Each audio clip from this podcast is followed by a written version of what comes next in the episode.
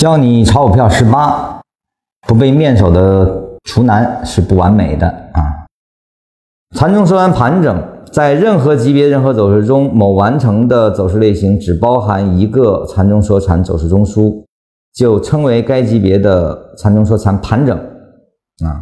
这个里面只包含一个走势中枢。刚开始学的时候呢，没有级别概念啊。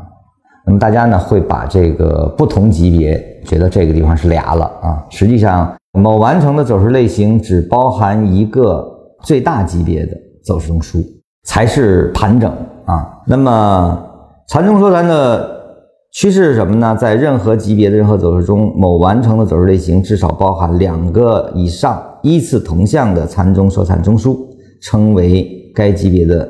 禅中说禅的趋势啊，这个我们在十七课也说过了，就是说它必须是最大级别是两个相同级别，且依次运动才可以啊。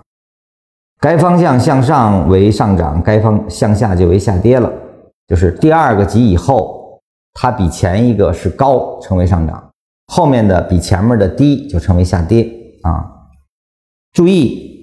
这个里面有一个很重要的东西，就是趋势中的禅中说禅走势中枢之间绝对不存在重叠。为什么在我的简禅中，我把一个向上的走势要由下上下来构筑中枢，就是因为这个问题啊。那么如果是用上下上。就构成向上中枢的话，比如说一二三四五，那我买下面那个作为中枢，上面那个再做中枢啊。实际上一个呢是组件混用，第二个呢这个重叠是怎么算呢？所以呢我就单独的把这种结构称之为大线段结构啊。实际上这种大线段结构从初期的时候是盘整结构，但它因为后面还有离开，又是一个同级别结构。这个我也做过很多推导啊啊，所以说就。把这个单拎出来了啊，因为它跟下上下来构筑的这个表达啊，我觉得更符合对趋势的判定。